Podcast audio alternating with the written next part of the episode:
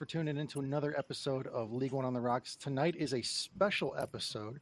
We're All going to right, be doing our everybody, thanks mid-season special. My name is Rich. You can find me on One on Twitter at Rocks. I'm Rich, but I'm not. Joined as always by the original cast of the uh, upcoming Barbie movie. He was originally cast as Ken. You can find him on Twitter at Mediocre Ace. Bryan, how you doing, man? Uh, yeah, you know, not too bad. Um, you know, Ryan Gosling's going to do a fantastic job with the role. I had to turn it down, so um, that's just how it works, you know. You're just that dedicated to the show. I appreciate it, man. Yep. And if you guys are watching on YouTube, you are obviously seeing the the guests that we have on here. We've been putting it on Twitter. Uh, we have from Walkin' 90, we have Chip and we have Yogi. Guys, how are you doing? Good. Uh, I'm doing all right. I am can't complain in the Orlando humidity, so I've sweated Yeah. my fair share of liquor out. I guess my big question about the Barbie movie is they have that screenshot going around of uh, Ryan Gosling in like all black. You think there's like a villain, like heel turn or something, Oh, or do you think it's like a Gotta be. Pixar movie where there's no villains? was that Spider-Man three where he has the the black Spider-Man suit? Yeah, Venom. That was just a bad movie. That's my hot take for uh, the Barbie movie. It's going to be uh, there'll be some weird twist like Ken's the bad guy or Barbie's the bad guy or something like that. Yep. But And then we I- also have. Oh no, go ahead. I was going to say, and I, I have not seen Barbie this weekend, but I am seeing Oppenheimer on Monday. Took work off. Uh, should be exciting. What a time to be alive. Omaha's in the playoffs. Playoffs in the thing and uh, everything else. So great time. And then the man covering everything Lexington sporting related, uh, as well as uh, co-host of the USL show. We have Tyler back on the show. Tyler, how you doing? I'm doing good. Um, I mean, as far as um, you know, team performance could be doing better, but I'm hoping we turn our fortunes around this weekend. You know, n- nothing says uh, a season turnaround like beating a team in a playoff spot. So I'm staying hopeful. Well, while we're on that topic, let's just go around the room and uh, say one thing that we hate about Lexington, since it is Lexington Hate Week. I'm just kidding, Tyler. No, we're not going to do that. oh, Oh, shit. l- let's go.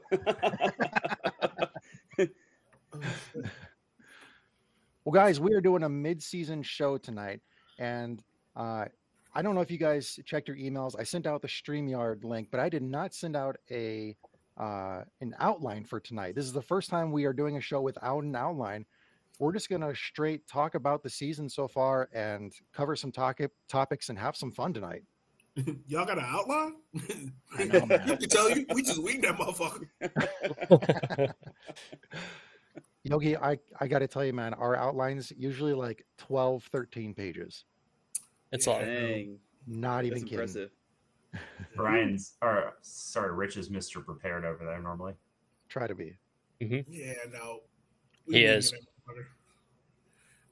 I usually have like a page ready to go, but it's like very short things just to remind myself what I want to say. Because I have otherwise, like, bullet points, and then we Yes. just go from there. that that's kind of what mine is. Because otherwise, I'm too ADHD, and like I'll just get on like some random topic, and then I'll forget what I was going to talk about in the first place. So I do a little bit, but if I get too much, then I'm just like I'm not reading all that, even though I'm the one who wrote it. Well, let's the my fir- very first question for you guys. Let's go all the way back to League One day one. There was a lot of uh, hype surrounding some of the the clubs that signed players.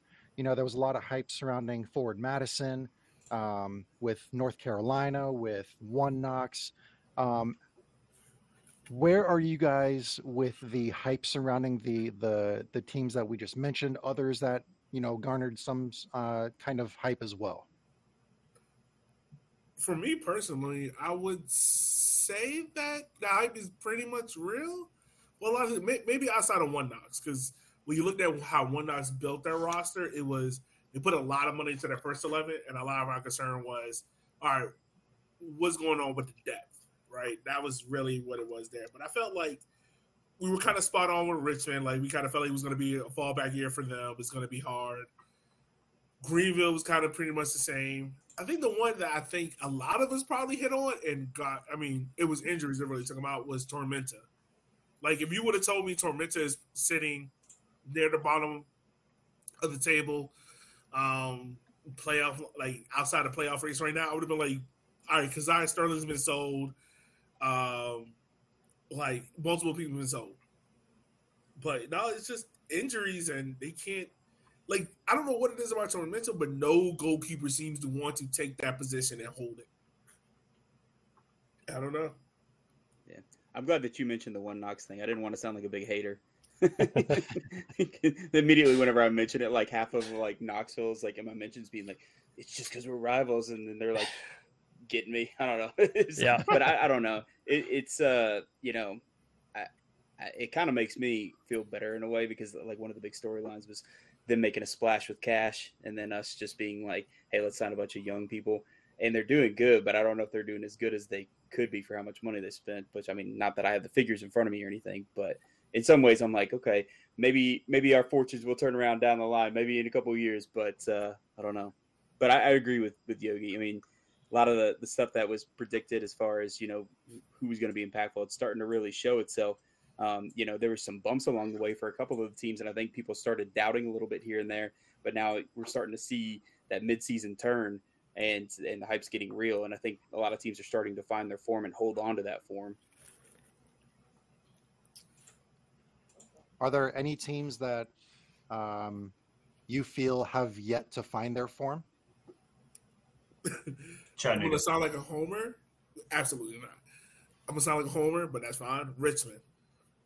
I think Richmond hasn't hit their form yet just because I think so since I've been covering this team this year, it's been a lot of this team's been stuck in neutral, their formation, bringing in new players.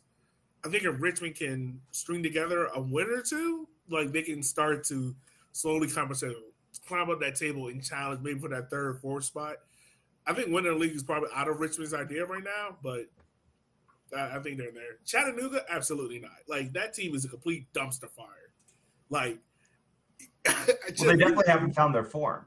And the question is, Oh, who hasn't I don't found think their they're form ever going to find it. Not when your goalkeeper getting a red card in the 40th minute and like Jim Weekly coming back in there and just being like, like I really feel like when they fired Ziggy, they looked at Jimmy and was like, "What's your cash up again?" And Jimmy's just like, "I mean, you can pay me, but it is what it is." Like, Right. He did some this walking around cash. fire bro.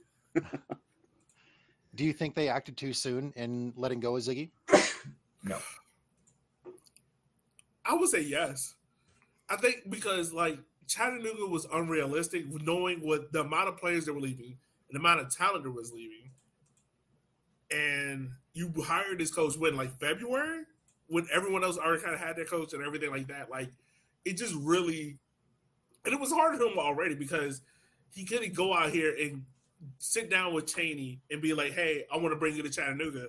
because Cheney by that time is already committed to Forward Madison, right? Like it's hard for him to come in and recruit the guys that he did. While saying that, I also understand why Chattanooga fired him because the ideas on the field just weren't correlating. Like you have people like um God, he used to play for us now. I can't even remember his name. But him, player A, uh, it's like playing right back. It is just like, what what are y'all doing? Like, you know, I, I don't know, but yeah, I don't, I don't, I think they fired him maybe a little bit too early. Just my opinion. Do you think that uh, with all of the uh, NISA players uh, that came over, does that change your opinion on um, NISA, on where you hold USL in that ladder? Um, I guess what what's your opinion on that situation? Uh, I think for Nisa, I think they are a tier right below USL League One, and I mean that's just and that's not me being biased, but like go read um protagonist. They just interviewed Matt Bodo, who used to play for us, and in the article you can read it and see like they're a level below us. Like he was like, yeah, Flower City's doing some good things, but it's really hard to get into a league and be competitive when you're taking multiple weeks off and you know you don't play consecutive games and some organizations are good. Like he shouts out Chattanooga Bobcats in Maryland. I mean Chattanooga FC and Maryland Bobcats. And those are two organizations. You ask anyone that's competent in lower league soccer, like, all right, those two stand out. But he doesn't mention like LA Force or uh, San Diego. right? Or any Yeah. other team. You know, and it just shows you like where those quality of teams are. outside of the two that are there. Maybe the big three in NISA, which is also Michigan Stars as well. And I feel like even you see it with the players too. When the players come to USL one, it's they don't really treat it like it's a lateral move. A lot of times, like they, you know, from my impression, from what little I've talked with, you know, some of the players, it's almost like it feels like a step up in their mind, you know, and just a, a progression. And I think it is kind of cool though that that we see that there is talent in NISA to, to be tapped, and and maybe that also reinforces the idea that maybe NISA is just below um, a, a, tier. But I mean, for instance, Tate Robertson coming to us. I mean, he's been a stud and and coming out of Chattanooga. So I, I think that there's a lot to be said for you know what players you can get from that system. But I'd have to agree with Yogi. Yeah. Well, I think too, it's one of those deals where even like uh, pretty good players unless you're like at a Chattanooga, it's it is a step down. Like if you're playing for the LA Force, like cool. Uh, mm. But even then, I know there was a guy who recently signed for Chattanooga FC, Blue Chattanooga, not Red Chattanooga, and I guess he'd been bumming around League One training camps for a while and just couldn't get make a cut. And he's there, he's playing. So you know, I guess that says something too. But you know, I, I think it's always interesting too because even in League One, there's a quality level between certain teams. Like if someone signs for Fuego, you know that may not be the same as same level as playing for like a Chattanooga FC, and we see the same thing in championship, right? Signing for Phoenix Rising or Tampa Bay Rowdies is a much bigger deal than signing for Loudoun. I think he's not here anymore, so I don't think he would care as much about me telling the story. But I know Jay would famously talk to guys, and if they had an offer from Loudoun, it'd be like, eh, it's not really a championship. But yeah, I mean, you can go there and you can play, but you know, it's not what you're probably looking for. And I just think you have you always have different quality leagues. I think that is uh, very apparent when you know guys who are stud at, studs at championship can come down to League One, not be nearly as good. I think that's actually a great segue into a new topic. Uh, so we've had a lot of uh, championship players come down to League One. Um, we've seen uh, Dane over in uh, Charlotte. We have uh, Dos Santos here in Omaha. Um, who do you think has had the biggest impact uh, coming down from championship? Coming down from the championship this year? Oh man! I feel like it'd have to be Kelly, right? I mean, if you look That's at what where I lean. Yeah. Well, I mean, yeah. Kelly came down last year, didn't he? Yeah, I think he came down late last year. It might have been um, last year. Either way, I mean, it's just if you look at like what what Dos Santos has done for Omaha, at least he he's done some good things, but he hasn't come in and been that big striker that is coming down from championship to score a mm-hmm. ton of goals and do that. Like he's he more or less takes up space, and you can see that the skill is there, and he's starting to find his own now. But it's taken him what 16 games, 17 games into the season to start finding form. I mean, it, mm-hmm. especially coming down from championship. That's, I mean, it's really tough. Yep. And I mean, we've also had players like Devin Boyce coming back to, to Greenville. You know, he mm-hmm. was in the championship last season. Um, yeah. So he, he's the one I would say probably is having the best season if yeah. anyone coming back from the championship. Just because mm-hmm. when he left to make that move to Memphis, we were all kind of thinking like, all right, he's gonna be with like Villader and all of them, like he's gonna stick. And and you kind of cracked his career last year. It was kind of just like, all right, he started the first three or four games. I remember there's a game that was really bad. And then it wasn't until Chip told me like he was injured, but I thought like he just got benched. And you could just tell like his confidence just wasn't the same. Like it was like anytime he played, it was like 10, 5 minutes here and there. And then him coming back to Greenville, I kind of felt like he he kind of just wiped the slate clean. It was just like, all right, you know, let me establish who I am. But he's not the same player like he was in Union Omaha. He's a little bit different now. Yeah. Mm-hmm. Yeah, that's good. And I think too the part of the problem was Memphis went and they signed Boyce and Aaron Molloy, who essentially played the same position, and said we took like the two best guys from League One. One of them will work out, one of them won't and Molloy very clearly has worked out for them. Yeah, oh, I mean, yeah. one of the best players yeah. in the league. I'm personally, especially since he's European, kind of shocked he's still at USL Championship. Yeah, I mean he's he's a special guy. like I remember watching him when those Madness teams. he just sounded like, yeah, this Madness team would be worse if he wasn't here. Well, right. I mean, and I think that's always a fun thing to think about is like how bad that Madison team was already bad, but how Aaron Molloy, like, woo. Yeah. And he was like a pretty late signing too, because he got signed from like Sounders or Yeah, Timbers I think Academy, so. like I think I think so. USL two team or whatever. And so it was like, okay. And then he had the season he did. And I I do remember that when he was up for MVP, it was like, okay, that's odd, but go off. I think he's almost had the best recent career um, since I've been following the league of guys going from League One to Championship. I mean, Diadare's been good, but he hasn't necessarily been like transcendent. Uh, Hurst has been fine. Uh, Conway's been pretty good. I mean, you've had some good guy. Who the, Yeah, uh, what's his name what's right his now? name that was at North Texas? Um, Damas. oh, has probably oh. had the best yeah, those guys career don't count. path. You want to say? Yeah, they don't He's count. been though. really good at San Diego. Mhm. Villanueva has been the most consistent because he. I know he's always in eleven in Sacramento. And, uh, what's his name? We just talked to him literally from Madison. Um, Molloy. yeah, Molloy is probably the the star. You know, Mhm. right now. Yeah, I don't think you can count those uh, MLS two guys because like there were some really good players at North Texas who are only really there because they were uh, part of that academy system. Oh, what's his name? Zamudia, uh, the goalkeeper that was at Charlotte, I believe. Uh, he's doing pretty well at uh, Pittsburgh right now. I think they're leaving the championship in uh, clean sheets, so he's, doing, he's doing decent there. So. Yeah, and Alal from Omaha finally signed with them, and he's been playing pretty regularly for them Yeah. as well. Yep. hmm yeah. So, yeah, So we keep hearing people talk about how the difference between League One and Championship uh, isn't that great. Uh, it's not a very big distance. Um, you guys did an entire show on promotion relegation. So, um, do you think that League One teams would have a legitimate chance if they were promoted into Championship or even that intermediary league?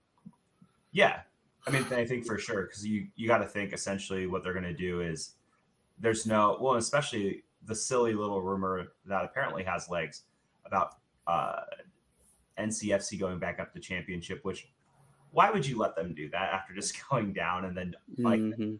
I mean, I'm sure the the answer is they're paying they're writing a giant ass check, but it's like we have Yes, no that- League One.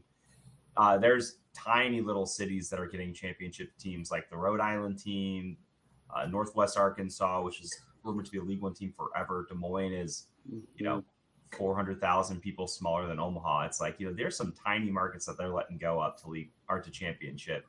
Uh, so the split's going to happen there, and I think that's the big thing. Which you know, whatever, like it'll all come out in the wash. If you suck, you're going to go down. If you're good, you're going to go up. But I think like the top level of championship currently, which would be in, I mean, they're going to call it USL Premier. Let's. We already know what they're going to call it. It's going to be like gold branding or something, and they'll change championships branding. Like it's going to be USL Premier. But the teams in USL Premier, which are going to be like, you know, your Phoenixes, your Louisvilles, your Tampa Bays, uh, they're good. There's a lot of investment in the teams. They're pretty close to MLS level, especially like the guys on there could probably be on the bench for MLS teams. Uh, that's a completely different ballpark. The League One teams certainly could hang out with the bottom of the table in championship. Like there's a lot of teams in championship where it's like you guys are not very good. Cough Rio Grande Valley. Cough, Or Hartford. cough Hartford. Cough. yeah. Hartford's the one that I'm like. They Hartford's down. Uh, There's a couple of ways that. Hartford you- you- League One teams would be like, oh yeah, we can get this. hmm I was gonna say, I mean, I think Mon- I want to look before I say anything too, because I haven't looked at the championship standings in a while, so I don't want to accidentally say something and have like USL tactics on my ass. But like, well, actually, you know, Monterey Bay's in second in the West. Like, yeah, man, I don't, I don't watch a lot of championship. Like Las Vegas Lights, like, what are we doing here, guys? Mhm. Interestingly enough, they might have a worse playoff thing than us. They're just looking at this. Only four teams from each division don't make it. Hmm. So we complain about half the teams making it. They sixty percent of the teams make it there, and I think like that's crazy. Yeah. Once Yeah. they expanded it, it really expanded. Yeah. And that, I mean, that's my semi hot take is that there should be less playoff games in general. yeah. What if I- we I just feel went to a bowl system? Like USL League One is like, all right, the four versus six seed, you guys get to play in the Citrus Bowl. Yeah. Like, I like it. imagine that. like that's how we Yes. saw the championship.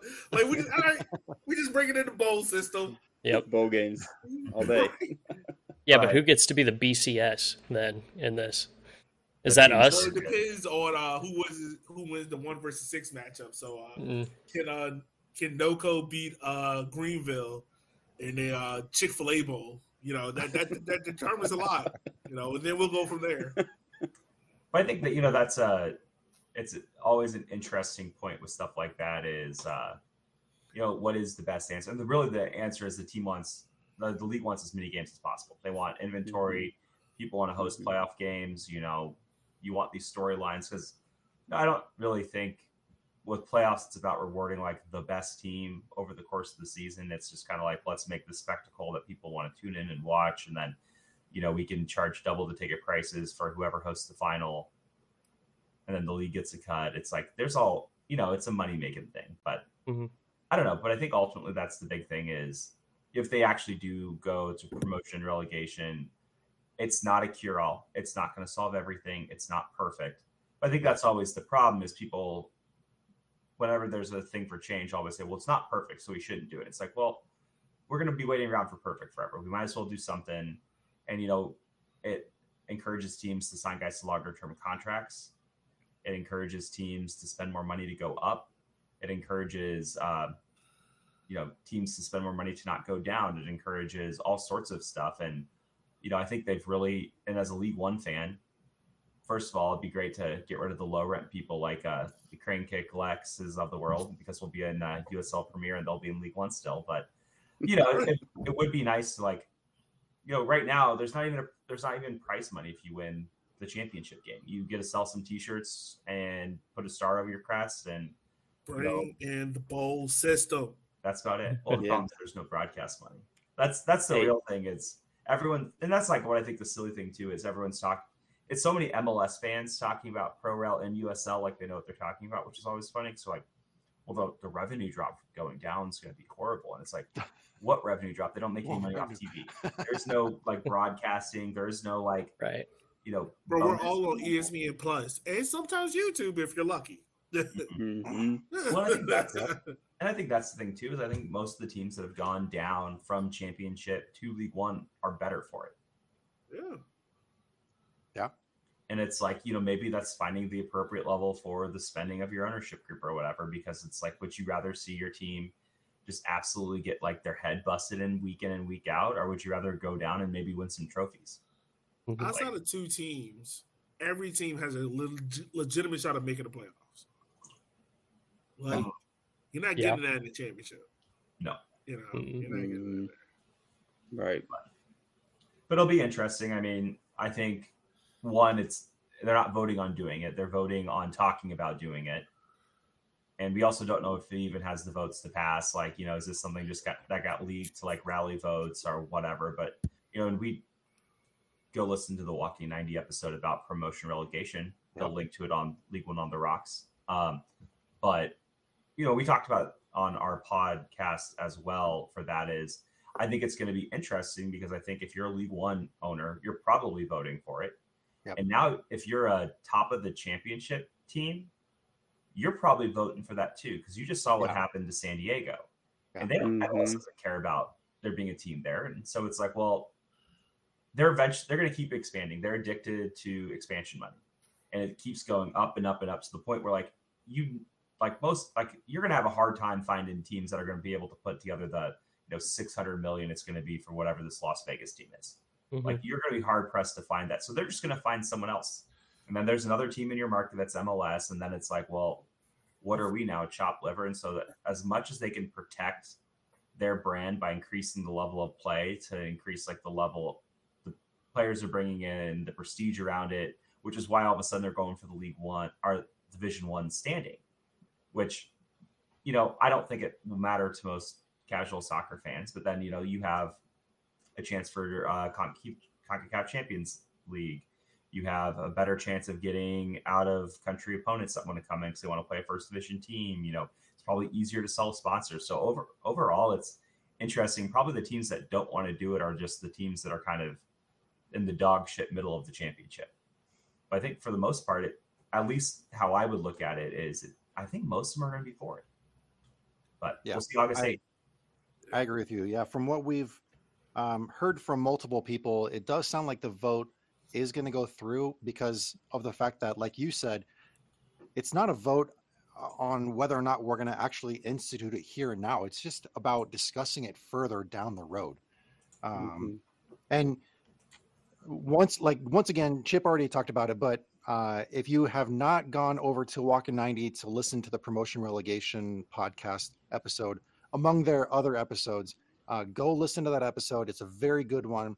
Um, if you want to do some reading as well, if you look at Kyle's Twitter, he did a thread about the various issues involved with promotion relegation, and he laid it all out there, and it was a really good thread too.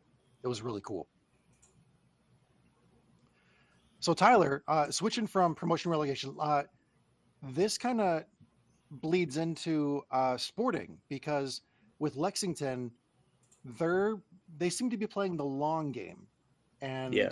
we kind of see that with North Carolina now. They ha- also have a youth system that has sixteen thousand kids in it. Uh, I don't see Lexington, you know, getting that. With no disrespect to Lexington or their, you know, their youth academy, but I don't see them getting sixteen thousand youth in their um, academy anytime soon. But with Lexington playing the long game, um, do you think that is going to make them a viable threat, like for League One, even you know in the in this promotion relegation scenario? I mean, I mean, I think so. I don't, I don't see why not.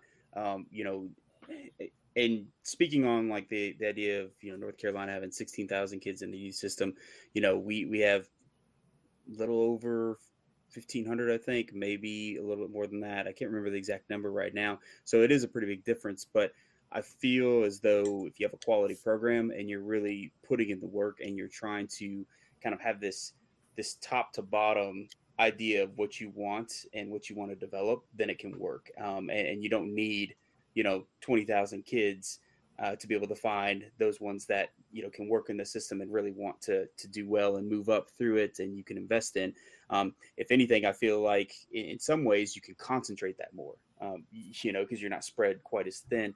And, and so i think that it, it, could pay off in a big way. I mean louisville's been doing that. They've been seeing dividends. Um, you know obviously they've been able to really produce some some great talent out of their academy and i think that that's something that we're really shooting for and I think sometimes um, it's kind of hard for fans to see like what's happening right now um, and forget that there is that long game. There is that that whole idea of no, they're they're building something. Even current players on the team, we have some really young guys on the team that have not seen very much action, and it's not because they're bad. It's not because they can't perform. It's because there's a plan in place for them to essentially, you know, be understudies and, and keep developing, and, and then us to continue that whole system year after year after year, and then that stuff is just going to distill down um, until you finally have what you really want. That's going to be able to permeate throughout everything.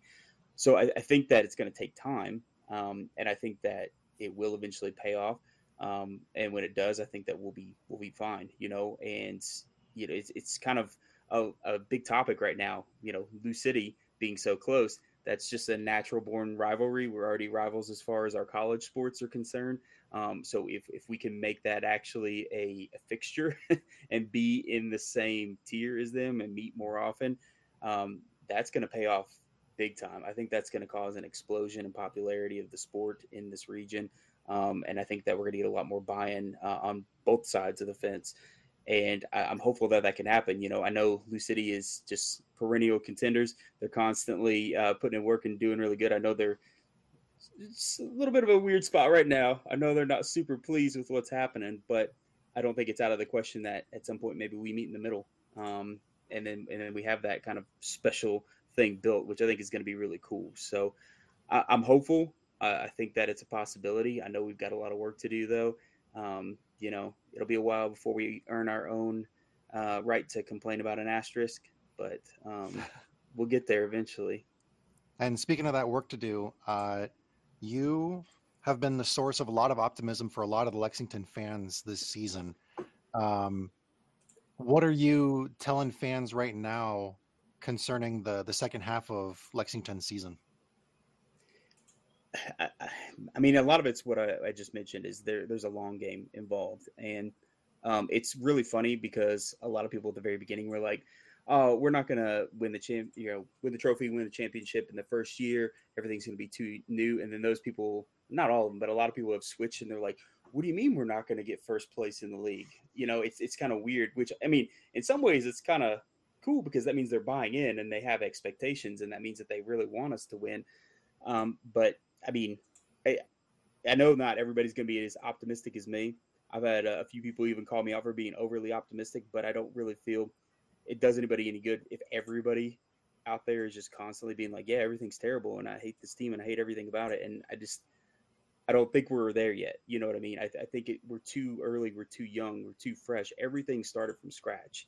And, you know, everybody wants to compare us to this team or this team one of the big comparisons is always us to Knoxville. Knoxville had a year to try and like you figure themselves out. They had continuity with a lot of things. We did not have any continuity because we were fresh. And I think that it's just reminding people that we are fresh. This is all new. It takes time. It's not just like you get a bunch of people together and a month later they're going to win championships. Uh, you know, it's just it's just not. And think through how many teams have had to go through processes over multiple years to find the right composure or uh, the right system, um, the right setup of guys um, to really have that chemistry to make things happen. Um, you know, it, it's just it's going to be a slow burn, and it's not always going to be you know, yay, yay, everything's great. Um, you know, but I'm I'm trying also tout the, the community aspect because I think that's one of the cool things that we do have going for us is we're starting to see more of that pickup where people are connecting on the fan level and actually, you know, creating something there that I think is going to have legs and at the end of the day is going to be more important than anything that happens on the field. And I think that's well said too because so much of it isn't necessarily just like playing, but it's playing and growing the right way. Mm-hmm. I think that's the big thing in building that culture, developing talent, building the team that you want to build. And I think that's the thing is I think it's really hard to do like what Omaha did the first year, where you jump in and make the championship. This league's gotten a lot better. The quality mm-hmm. of the play has gone up every single year. The quality of the teams has gone up every single year. You yeah. know, it's not like it was the first two years where you know teams just are running away with the whole thing. It's been tight. It's been you know a trench fight the whole way through, and you know, building yourself for success in year two is probably going to be the path forward. And like you said, Tyler, it's a good point. Is One Knox signed a lot of guys from their League Two team who did really, really well. They already scouted those guys. They already knew those guys, and so um, I think it's things are definitely looking up for Lexington. And I would much rather be a Lexington than I would like a Fuego or Chattanooga right now. Yeah, and that's one thing I will say. I feel like, you know, I'm, I'm in a position where I have access to a lot and, and not everything, but a lot. And, and so sometimes I see things or hear things that people don't always see or hear. And I think it's just, it's hard for people to fathom that there is a plan and that everything is moving in conjunction. It, it's all one big, it's one big megazord. Every, it's all these moving parts that have come together and it has a job and it's going to get there and, and it's going to stumble along the way. But, you know, it, we're going we're going to get there and i feel like there's a lot of support throughout the top to bottom and there's a lot of vision. Um, and i don't think there's any disconnect that i've noticed or heard of um, that maybe some other teams have suffered from you know? Because i think that's really what does you in is when you don't say well here's our vision or when you don't have a, a cohesive system that you can tell is moving in a particular direction and i feel that we do. And it's just you know I already said it. It's tricky whenever it's something like sports because it's very tied to results. You know, it's hard to be a fan and watch your team not perform or lose. Um, and just think, oh, well, this is okay because eventually we'll get there. People want it now. There's like that instant gratification. No matter if there's that little voice in your head that says, well, think about this, this, and this. You're like, well, no, I want to think about wins. And I, I think that it'll come. It's just a matter of time. Please tell me that Sam Stockley is as cool as he is, like he seems on the podcast, as he is from afar. Uh, yeah, in my dealings with him, he's always super genuine, and he Yeah. always has like the same message. And um, I, you know, of course, like all the coaches, he has like his coach speak, you know, and you can tell when he's in that mode. But then he also has like that side of him that you can tell that's what pulled players in and got them to actually want to come play there. Um, and that's really nice to see because you can tell, okay, this is the charisma that's it's bringing people here, and that charisma is eventually going to reach out even further. Um, because that's that's another little aspect that you have to wonder is like how many people didn't come to Lexington because of all the unknowns, and, and we're just like, ah, I don't really know what's going on here, and I don't know what's up. But I think having somebody like him, he's going to be able to be a magnet for that stuff in the future. Um, he's a cool guy. I've always thought he's real genuine and, and upfront. I feel like Stockley, uh, Eamon Zayed in Northern Colorado, and um, oh my gosh, uh, Sawatzky. I feel like those guys would all be cool guys to go out and like get a beer with. Oh yeah, hundred percent. Yeah, yeah, like Stocks is definitely one of those chill, have a beard, like a pub type of dudes. Like it, it's uh, it's cool. Who's the least cool USL one coach? Do you think you get a beer with? The least cool. Ooh, good one. Let's throw someone under the bus. Yeah. So I'm trying to I'm trying to think what Matt I know. Glazer. Glazer. Glazer, really? I, I, so, uh, look, I know Madison fans gonna hear that and think like I'm only saying this just because I'm a Richard fan. No, like I'm just looking at trends of Glazer, and I, I'm so I'm not in front. I'm not a big fan of his. Like just the way how last year he threw his team under the bus, and it was like you spent an entire year coaching these guys, and like you're like, oh well, last season sucked because it wasn't me. Like it's on them, and it's like but now this year you're being a front runner. You know, we're top of the table. We're this, we're that, and it's just like, where was his energy at last year? Like you spent all the last year moping around being a dickhead to your players. That and in part, like you chose to stick around. Like you could have changed it. Like no matter how late you came in, you had an an effect of whether or not they stayed. I don't know. I just think like he's one of those guys where it's like, eh, it's not my fault. It's everyone else's fault. So I wouldn't want to have a beer. with him. Do you think Interesting. Would be fun to get a beer with You are. weekly? See, that was my my automatic choice was going to be him. Uh, but then at the same time, with some of the off the field stuff, like he might actually have some fun conversations. I was gonna say I'm gonna say no on weekly just because I'm not trying to go to the strip club. So Yogi and I probably have wildly different answers. No, I'm like, honestly, the, the coach I would want to have a drink with. Well, I take that back. The coach that I would want to have shots with is Sam Stockley because Sam look Yeah. like he'll take a couple of shots just off the rim. Yeah, yeah. He he's got that vibe. I'm, I'm telling you. Yeah, he, dude. he, will take a couple of shots. Yeah, You know, he just be like, "All right, let's do another." yeah, yeah. He's he's a fun guy. He really is. Um, I was gonna say like weekly, you go out with him, you might end up in like the next installment of the Hangover Yeah. movies. Yeah, Like, that's what Perfect. you know. I don't know. it, it like sounds fun, but only if somebody else is watching it. Oh man. and speaking of partying, uh, Yogi, what the hell are you guys doing out there to get City Stadium rocking? Dude, honestly, man, it's the front office, yo. Like they've done Yeah. an amazing job this year of of getting the community back into it, man. Um so for a lot of people who don't know, this year Richmond, even with the results on the field, is average I would say no less than like four point eight a game. Like I remember back in what 2019, 2018, I'll be lucky to walk in to say there's two thousand people. Like you know, I always made this joke with my wife about like she was like, "Oh, I could come to the game at six thirty. I know I have a parking spot out front because that's how empty it used to be." But now it's like you show up at six thirty and you got to park like six blocks away to get to City Stadium. Man, man, it's it, it, it's building a unique atmosphere. I think also like the kickers front office has done a good job of putting the information out there and making it accessible. Also, winning helps. Like when you win, more people are going to show up. Um, because I've seen this team during the years when they were dog crap. you know, 2018 we gave up 80 goals. Not fun. Um, stadium was pretty pretty thin there, and you know, just having those people in the stadium.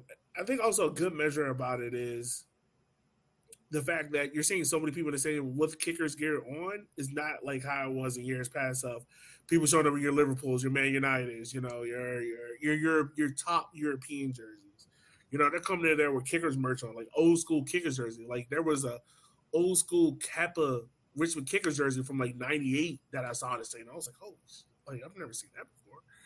Um, but I mean, we're talking about a club that's been around for 30 years, and this is probably their best year attendance wise. Um, so yeah, I mean, and I think more people are getting knowledgeable about the game of soccer here in the city.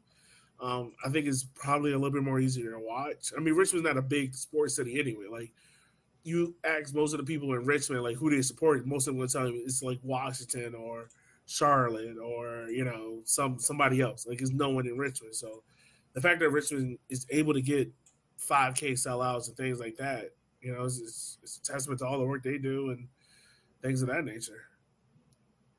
Man. And you have been a huge uh, Terzaghi stan. Um, yes, because look, matter of fact, let's address this now. I yeah, need. let's let's go. I look, look.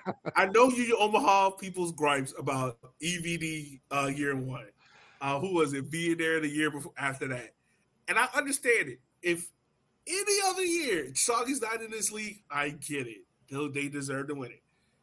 But if you take Terzaghi away in those two years, year three, I can argue with you. It should have been Bolaños. It, it, it should have been Bolaños.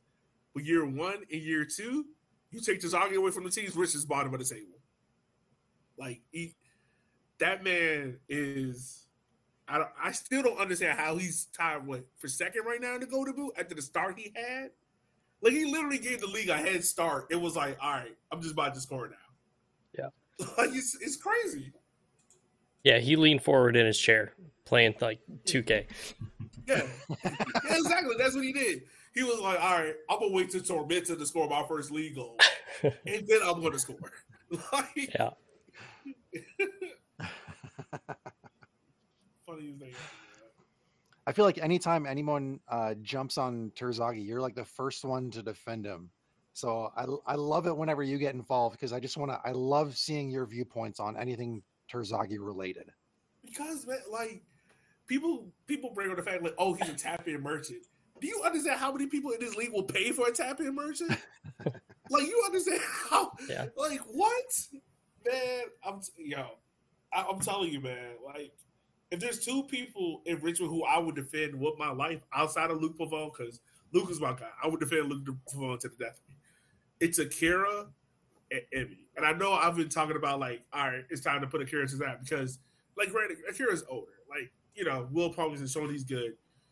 But Akira from like 2020, 2021, I mean, like the goalkeeper works between him and Nuhu is some of the best stuff in U.S. Oh, yeah. soccer, man. Like you couldn't go wrong about who you was choosing.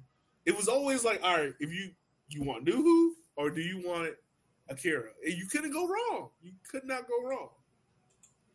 And Akira seems like such a wholesome guy too. Oh yeah, he is. I, I look. We call him the Hokage of Southside Richmond because he is. he, he is that guy, man. He is a lovely guy. Yeah, he's, he's Brian, I don't mean to man. keep like jumping in here. Like, feel free to jump in and like throw a question or something like that. No, it's all good. Um, Okay. I will catch up with the uh, the live chat real quick. We had a few things earlier, um, but I'm going to jump in with Alex Ashton, League One updater as well.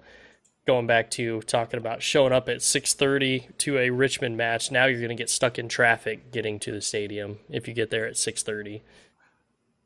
Yeah, And then Tim ranting Blue Penguin Media, uh, talking about Terzaghi saying he keeps getting what are those things called uh, penalties. Hey, look, he's, he's a five four Argentinian. He needs to find a way to work penalty Yeah. into his name so we can just start uh, debasing him online. I know Every time you he scores a Omaha goal. fans. Granted, y'all won the game Ronaldo. four to one, but I, look, let's just be real. If you're gonna put Terzaghi in that situation, you don't think this man gonna fall? Like, come on now. Like, Well, that's the thing. I mean, we see we saw the discourse, and I know that's been a big thing the past day now. They're talking about um, penalties and the referees and stuff like that. But like, you got to realize, like, the thing that makes um, him so good at what he does is he knows when he can take those falls because he knows when it's going to be called and when it's not going to be called.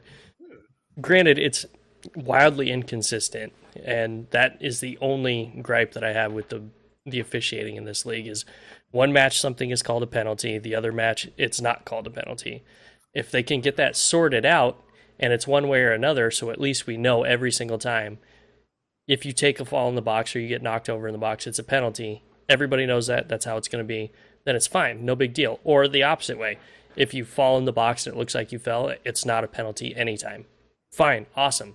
But they need to be able to the players got to know what they can and cannot do on the field and they're just they're not set up these referees are not set up right now to be able to make those calls consistently and whether that's down to training or that's just down to like what's how everything's been called and they're trying to keep the status quo but i mean it's and I mean, it, going to the Union Omaha thing last night too. I, it wasn't just like the missed penalty calls and then the red card call. I mean, there were some blatant balls that Union Omaha got that should have went the other way. Like you could tell it bounced off a Union Omaha player. No, that's their ball, but somehow Union Omaha still gets the throw. It's like what what is going on? There's just no consistency. There's no standard. It seems like, and it's just that's the thing that's so frustrating. This is supposed to be a professional league, but we have officials that aren't up to that professional par right now. but it's, I mean, that's also the the thing of being the third league. Like, you're not gonna get Yeah. the best guys, right? Like, you're we're getting the guys that are like who probably been a referee, professional referee for a year, maybe two years tops. Yeah. know? Like these are guys like the guy that's the head ref in League One is probably the assistant VAR guy in the MLS game. You know? yeah, Like that that's the guy that we're dealing with. So like I remember Darren telling us like that's the frustrating part about it because you want the standing of refereeing to be better, but you also gotta understand like League One is developmental in a sense, not only for the players but also for the referees because Mhm. this is where a lot of them come in. They get their start. They show like, oh, this is how I call this. This is how I call that. And I mean, honestly, like you see it, like the guys that are like egregious, egregiously bad, like you know, they probably won't referee again. But the guys that are consistently more than like, you know, we they, they, st- they stick around for a little bit. But Yeah. I will say this when it comes to referee, I think the thing that mm-hmm. will help out the most, and this is just me, like I don't think VAR is the correct way to go yet, but I would love to see Hawkeye come in just to help out with some of like those those like balls that are right on the line. Like you, I feel like Mm.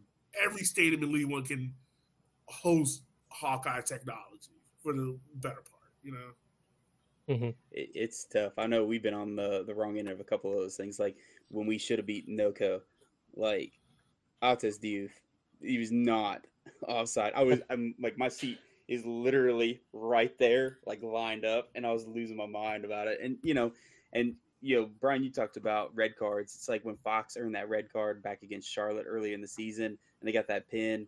Mhm. Like basically, the, the game was trying to be given away, and then they overturned the red card because it was bogus. Um, and it's kind of funny because actually, uh, my wife, one of her coworkers, her husband refs for like at the collegiate level here locally, no. and he actually sometimes knows the refs out there, and he'll tell me he'll kind of be like, "All right, this guy, this is how he tends to call things. This Oh, guy, man. we got to watch out. This is not good that we have him." And so then I'm like sitting there all the time. I'm like, now I'm extra stressed out, you know, because he kind of has an idea. Yeah. And uh, there was one one time that he, like the uh, ref had asked him to pick up a bottle of bourbon when he went somewhere. It was kind of a rare one, and uh, he like uh, joked and he's like, I'm gonna have to text him and tell him that he's never gonna see that bottle of bourbon again if he doesn't call this right. Yeah. but it's uh it's interesting getting that perspective, you know, and, and having somebody there that you know he'll like call it right as they're about to, or if it is like a really bad one, he's like, man, I got to talk to him after this. but it's it's tough. It's tough dealing with that, especially when you you can see it clearly and you know that it's just a missed call. Yeah. And while I've waited for player interviews after the match ends, I've seen on multiple occasions uh, the referee crew surrounded by police officers being escorted out of the stadium. Um, so it's, I mean, it's yeah, it's a safety protocol, but at the same time, it's it's no secret that they're the antagonist wherever wherever they go. Yeah. Yeah. Like they're they're the people that it's so funny. Like they're the people that fans are always gonna play no matter what. Like if your team's playing great, you're not complaining about the refs. But as soon as your team loses and you feel like, ah, we didn't get this all right, you're blaming the refs. And it's also funny you mentioned because like in City Stadium, like the referee shower right where the kickers uh whole dressing room is. So if you ever been to City Stadium, like that stand that everyone thinks about is like, oh, it's condemned. Well, those are their the locker rooms. So the referees, so when we do post games, we do it like right there where the same you can see the referees walk in, but they have to walk in before the players get in because if not, like Nathan Audie, I know is gonna cuss some ref out and get a red card after the game because he didn't cuss the ref out. Oh man, Well, that's the speaking You of refs. good at all? Uh, what's going to happen to Mister uh, Dominic Casciato? You, d- you don't look like you feel very good. Well, I thought it was just going to be a uh, a fine, but it sounds like there may be a sp- suspension involved as well. I hope it's not, but Well, how many times did he record that before the team finally said, "Okay, you can I post just that"? try to drink some more water Man. and Because you know that come up and you know put the Jax kids is not in posting anything here. willy nilly. You know that came through and he's about like, an hour. We're only staying until like "Hey, 15. yeah, Pete said you got to redo that one. Like you're Yeah. gonna get in trouble." I've been there when Dom has recorded those uh, post, you know, Turn the game. down a little bit. This is Thoughts and everything? one. He had a first And- one, and they re-recorded that one from like the hotel. Oh, really? Yeah, Oh man, because most of the time when, well, I guess every single time that I've watched, uh, what you see that they post on Twitter and Instagram and all that stuff is what they record like there in the moment. It's like it's a one take. Mhm. So that's interesting that they had to do multiple takes. Well, I, I'm assuming. I mean, I I doubt they just were like, yeah, this this looks good. We're gonna post this on official social media and like this is our post game thoughts with Coach Dom. It's like I I don't know that there's multiple takes, but it I would assume that there was some vetting before they posted that because that is uh you know I think you know you know you're gonna get in trouble for doing that. And it's like Oh yeah. maybe they don't care. And I guess, you know, I don't know. What are they going to do? Ugh, I yeah. I'm I'm personally surprised that they released that statement at all. Yeah. I thought they would have like had a little sit down with him like, "Hey, I know that you think that, but we can't record that and put it out there." Yeah. But, you know, again, I think that's the thing is good on him for doing that. you know, there's going to be, you're going to get in trouble for it somehow. Yeah. And the thought process at that point becomes, I don't care. Like I'm going to, I'm going to say this thing that I believe to be true. I don't care if I get in trouble for it because that's the right thing to do. I think that's very commendable of him. And, you know, I don't know. Hopefully it's not too bad. I'm, I'm suppose we'll find out here in the next day or two. Yeah. Yeah. Which Yeah, will be funny if Lexington just like game. nothing happens. like they call him and they're like, "Hey, we're going to spend Dom for a couple of games." Like, mm, no, we don't think so. okay, sounds good. Nice chat. Yep. See you guys. Well, you just throw him up in the press box and then have him radio down all of his stuff. That's really what up, like, anybody are they gonna- does now. Yeah. What are they Yeah. going to do if he shows up? Like, Give him, the ref's not gonna, the ref's probably not going to know. Like, put a little fake mustache on him. Yeah, that's Do all you gotta do. oh, it's not Dominic Casciato. That's his uh, brother uh, Leroy Casciato. right. Brian, isn't didn't they do that with Jurgen Klopp? They had him like radio down with the walkie-talkie and everything. Hmm Yeah. Yeah. He was sitting up in the, yeah, in the, in the I remember stands. Sam just Allardyce had like the like NFL headset on, and he was like directing Leeds players, like calling, like he had the call sheet and everything. It was so funny. I'm about to be in that stadium this weekend with my own walkie-talkie tuned to the same channel, just like Yeah, exactly. saying a bunch of bull crap in it. Yeah. he wants you to switch to a, a six five one. Like, well, we don't have that many players. Just do it. This is—it's just what he said. Yeah, send as many people on the field as you can. Don't those argue. So close. Those are so close too. You wonder if they even bothered coming home or if they're just like hanging out in Tennessee. Probably so. They're probably in Tennessee. Uh, yeah, I would just assume they stay out there. Because I mean, what are you gonna? uh, You're gonna spend so much more money coming back here and then and then go out. I know they were breaking the fourth wall here, but they released that like ad to earlier today on social media, and it was like them walking around downtown Omaha doing stuff. It's just like we know you guys didn't come back for that. Like, Yeah. you didn't come back to shoot a video and then go back out there. You guys have had that shot for a little while. Mhm. But I mean, Well, it, it is what it is. I'd stay out like there. Central Too. Valley Fuego. Every like every single time they have to like play North Carolina or something like that. Like, well, if we're going to be flying out to North Carolina, we better be playing Tormenta while we're out there or something like Mhm. that. Yeah, I haven't Mhm. looked at their schedule, but I'm sure that's part of the consideration because there's nobody, especially with Tucson gone, like NOCO's the closest one, and that's a time zone and like almost half the country away. Yeah.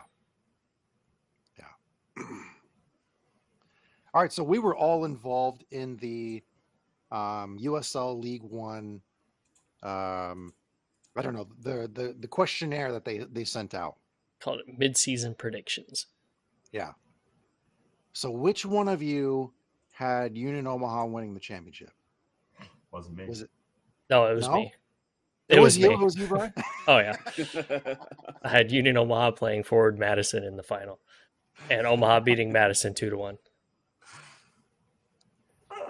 So Great redirect, man. That would be a very bad internet day if that's what happened. yeah, uh, I'd be talking so much shit. that one I definitely did for the memes, but like, uh, I mean, like my bold prediction for the second half was either NoCo, North Carolina, or Charlotte are not going to make the playoffs. Even like after the great start all three of those teams have had, I just feel like one of those teams is not making it. Well, especially probably, I don't think NOCO just because they've been red hot. Yeah. Yeah. Like it's, I mean, they're averaging over two points a game. Mhm. Like they have like three I'm all games in in hand, and they're still at the top of the table. It's like they're looking looking good. I'm all in on Oko. Yeah. Yeah. I like, Like- that a lot. Especially because I called out the goalkeeper, Delgado, and everyone Yeah. was like, ah, we all know. I'm like, bro, he, the kid is special. And the kid is special, man. Mhm. Yep. Trevor, Oh, oh, Trevor is blowing it out the race right now. Arthur Rogers, Yeah. I think he's finally. I think he, um, Zion is finally playing him at mid, but it that's just that's a special team right now. You know what's even crazier too is they're doing it without one of their best goal scorers too. Yeah. But he's, He's back. back. But he- yeah, he's back now. And but I mean, just think you you add him into a team that's already this good, like NoCo's scary good, especially with him up back on the field. Yeah. hmm Yeah. Well, I think I remember. I was, sorry, Go man. ahead. Go ahead. No, go ahead, Tyler. No, I was. I remember I was on some pod earlier this season, like the beginning. I can't remember because I'm always on like all these random ones. It might have been either Soccer Crush, or maybe it was like uh, One League Under the Sea. I forget. And I said that I thought that Noco was gonna um, be top of the table by the end of the season, and like everybody like laughed at me. They were like, "Oh, you're so funny, Tyler," and I'm like, "No, I think so." And so now I'm like feeling a little vindicated. I'm like, "Hey, I got something right." that doesn't happen very often. Well, I just glad that Eamon uh, must have like a super short memory because he was roasting us earlier in the year when they had like two guys signed about having them last in the league. He's like, yeah, you have two players signed. Like, yeah, No, it was all-. It was, yeah, it was Eamon. It was just like Yeah. Eamon. Like you got two players. He was like, but you can't doubt us, Eamon. You currently have three players right now. You legally cannot play a game. Right. And I'm glad because he could 100% just like dunk on us if he wanted to with that. And it's like, Right. eh, I'm glad he's forgotten about that. They're winning so much. It's like, well, Mhm. that's good. Just forget about that little old, which again, at the time, I will defend that pick because they had like two or three guys signed. It's like Right. It makes I don't know what your team's gonna look like. Like we don't know where you're gonna play. Like I I don't know. Like there's a lot of question marks right now about your team. Right. Yep. And he was the only person on this entire um, midseason predictions form that was the league consensus for coach of the year. Oh yeah, yeah. I mean, I mean, you can also throw Bradford in there. I guess you want to throw Glaeser, Um, You can throw them in there, but there was a reason why last year I was telling Chattanooga like, throw your money at Eamon, like bring him back to Chattanooga. Like, Mhm. I wonder how much Chattanoogas were getting and not bringing him in. Because I mean, honestly, I would have been like, bro, you can. You're the prodigal son. You can build this out however you want to. Whatever speech Everton has for Wayne Rooney to bring him to Everton, that's the same speech you have for Eamon to come to Chattanooga. Like, you take that, change the names, and you say that same speech to him. Do you think that he would have been able to keep Juan Galindrez and Rafa Mentzingen? I don't think so, just because I think those guys were already in their mind, I want to go. Just because how toxic the environment was at Chattanooga. I think they were already out. But I think under Eamon, I think you would have had a, a better roster construction and someone that already has a better idea of the league. Like Ziggy came in more or less thinking like, all right, NISA and USL League One are the same, right? I can bring my guys. It, it wasn't even good Albion's San Diego team. But Eamon would have had a better understanding of the League One market, understanding how League One plays, and been like, all right, I can post this guy, I can get this guy, I can get this guy, and have a better roster, you know. So how do you think they they kept Carlos Aviles? I'm assuming it had to be the fat thing of uh, uh, playtime. Uh, Like, oh, you're gonna play more. Like, I, I feel like that's what it was. I mean, you could go paycheck, but Chattanooga really hasn't even opened their checkbook this year. Like, they went to go get Mario Lopez, but Mario Lopez is like in his last legs, yeah. you know. So it's, it, I, I'm assuming the thing had to be in Chattanooga. Like, all right, you're gonna play more, but like, okay, and yeah.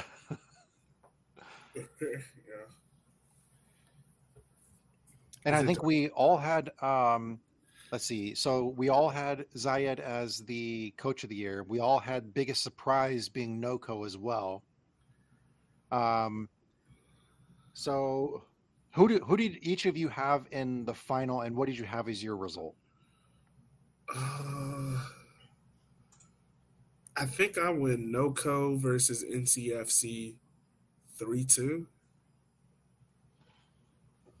Yeah, Yeah. but I think I think at that time I think I had NCFC hosting. Okay. I think Oh, so hosting, okay. I didn't get spicy enough with mine, so I had something like that, which I doubt that's what we have. This league's been so crazy this year. It's going to be something weird and random, but I don't know. I think we all kind of failed the readers because none of us had like super spicy takes. Yeah. What was your uh so um as far as my final, I had um NoCo over Madison three to one. Um Tyler, who'd you have? NoCo uh, over Forward Madison two one. Oh, okay. Nice. Okay, so spiciest take, what'd you guys have? I, I want to redo mine, but I need to come up with a real good spicy take. Um, Like I want my take to be so spicy I don't get invited back. So like he didn't take this interview seriously. I don't think I Uh, had anything super super crazy. I think yours was uh, about one of those teams missing the playoffs. That yeah, I think that's the craziest craziest one I had. But I mean, given how Charlotte's looked the past few weeks, that it really doesn't seem that crazy anymore. So Tyler, what Yeah, I about you? We we kind of did like a little bit of a community one with the USL show where we kind of all like put ours together, and so I think ours ended up being uh, Omaha missing the playoffs. Okay. But I mean, you guys have really turned things around since that happened. So Well, that's not I even don't know that how. spi- that's not even that Better knock spicy to take though. No. We're like No. We're in. I think we're in six right now, yeah, Yeah. tied Yeah. for fifth. Yeah, Is the team it's below really us also at intense. 25? Uh, Yeah, yeah. I think so. Yeah. Yes, I that's think- Greenville is at 25, but they have goal differential and wins on us. Yeah, I could definitely see um, Omaha not making the playoffs. So, like, I think you you're like one or two injuries away from that happening.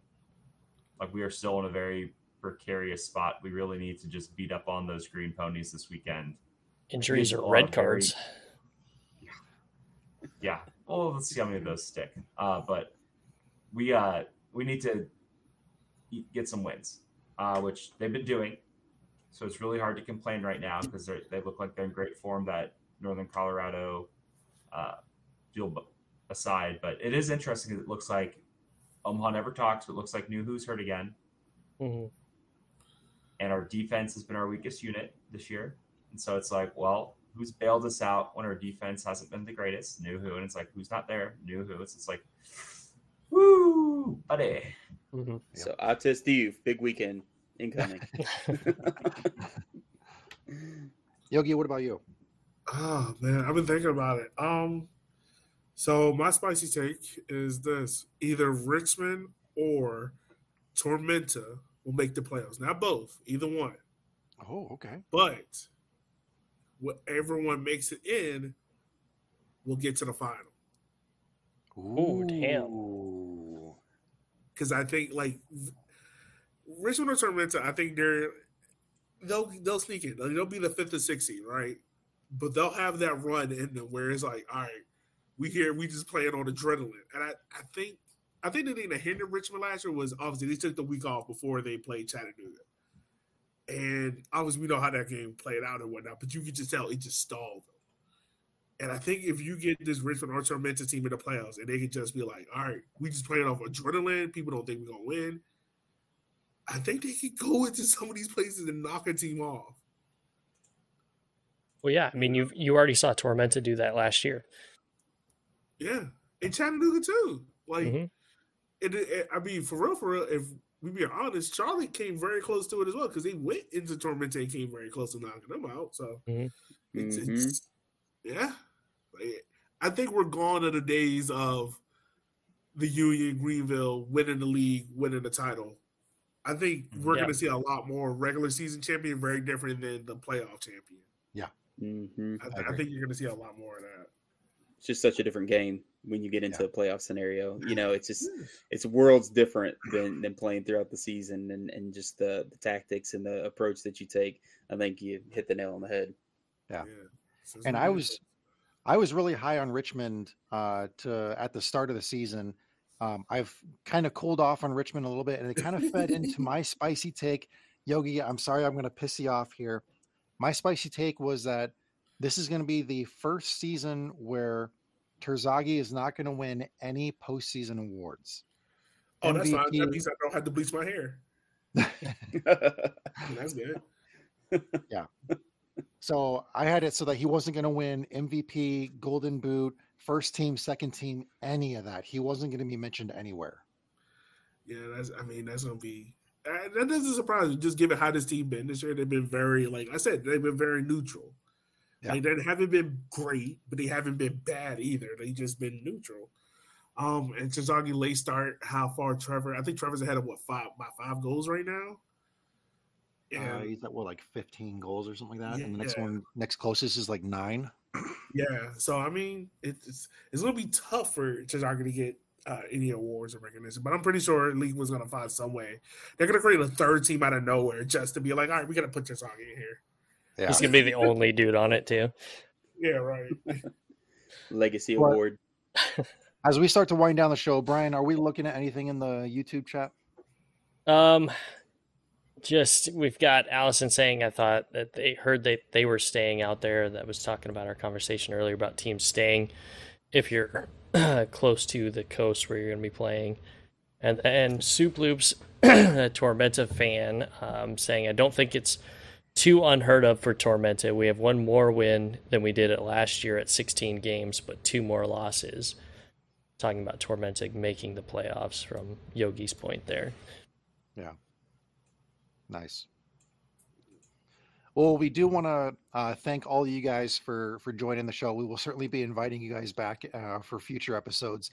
Um, everybody, continue checking out Walkin' 90. They have hilarious episodes. They have really in-depth uh, discussions about some topics, uh, hilarious takes on multiple things. Very fun uh, group of people to listen to. USL show tons of like uh, good discussions with plenty of knowledge uh, and stats that you can get over there too. Uh, so everybody here is doing great work. We love all the the stuff that you guys are doing. Um, now to promote our show, we have a special announcement here and now. Next week we are going to be having an interview uh, with play-by-play announcer John Green. So uh, tune in next week. We're going to be having that interview, and uh, we look forward to bringing you more content. Mhm. So thanks everybody for joining the show. We appreciate it. Yeah, thanks for having me on. Yeah, I'm glad to be on. Glad, Yeah, thanks for having glad me. to be on. All right. Thanks, guys.